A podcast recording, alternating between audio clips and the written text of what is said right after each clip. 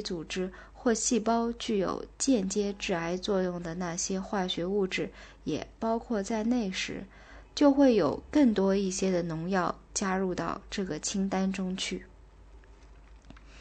与癌有关最早使用的农药之一是砷，它以砷酸钠形式作为一种除草剂出现。在人体与动物中，癌与砷的关系由来已久。据惠帕博士在他的《职业性肿瘤》一书中说，有关暴露于砷的后果的一个奇怪的例子，来自一篇有关此题目的专论。位于西里西亚的雷钦斯坦城，在几乎一千年的时期内，一直是个开采金银矿的地方，并且几百年来一直也在开采砷矿。几世纪以来，含砷废料堆积在矿井附近。山中流水经过时，冲走了废料中所含的砷，地下水也被污染了，砷因而进入了饮用水。在几个世纪中，当地的许多居民染上一种疾病，后来称之为雷钦斯坦病。它是慢性砷作用，能引起肝。皮肤、消化和神经系统紊乱，恶性肿瘤经常与这种病同时发生。现在，雷钦斯坦病只具有历史意义了，因为那里二十五年以前已改用新水源，砷大部分已从水中清除掉了。同样，在阿根廷的考多巴省。由于来自含砷岩层的饮水已被污染，由此出现了一种引起砷皮肤癌的慢性砷中毒的地方病。通过长期使用含砷杀虫剂来造成一种与雷钦斯坦和考多巴相似的情况，并不是件难事。在美国西北部的种植烟草地区和许多果园地区。以及在东部种植月菊的地区，那儿浸透了砷的土壤都很容易导致供水的污染。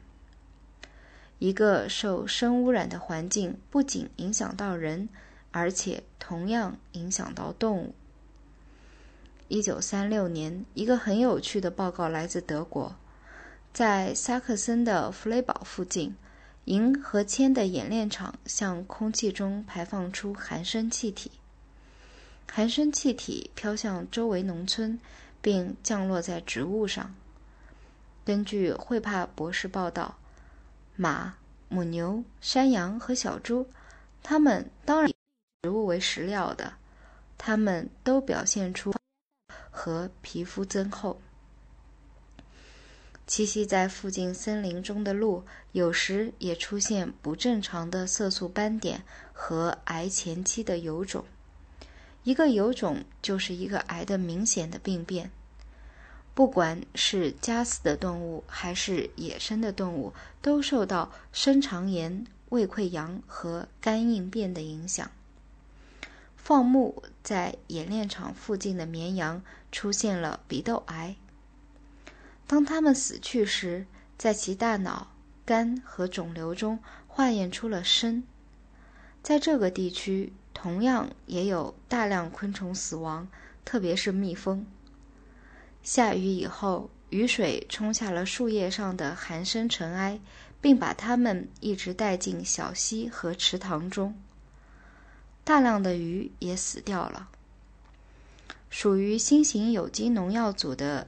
一种致癌物就是一种广泛用于对付蚁和扁虱的化学物质。这个农药的历史充分证明，尽管法律尽量给民众以保护，但为控制这种中毒情况而提出的法律诉讼进行得太慢，因而，在判决前，民众却要多年暴露于一种已知的致癌物之中。从另一个观点来看，这个经过是很有意思的。它证明了今天要求民众接受的，今天看来是安全的很，到明天就可能变得危险至极。一九五五年，当这种化学物质被引进的时候，制造商就搞出了一个容许值。此容许值允许在用药的粮食作物中出现少量残毒。根据法律的要求，他已在实验动物身上用此化学物质做了实验，并且提交了他的实验结果。然而，食品与药物管理局的科学家们认为，这些实验正好显示出这种化学物质可能具有致癌倾向，因此。该局的委员提出了一个零允许值，即在跨越洲际运输的食物中，在法律上不允许出现任何残毒。不过，制造商有权上诉，因此这一案子被委员会重新审查。这个委员会做出了一个折中决定：一方面确定容许值为百万分之一，另一方面。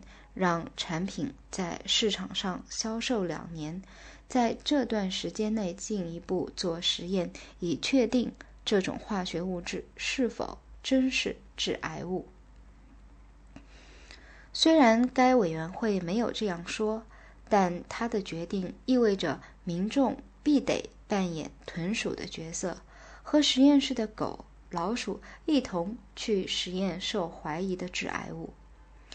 不过，动物实验很快就得出了结论，两年之后就查清了这种灭蚁剂确实是一种致癌物，其残毒还污染着销售给民众的食物。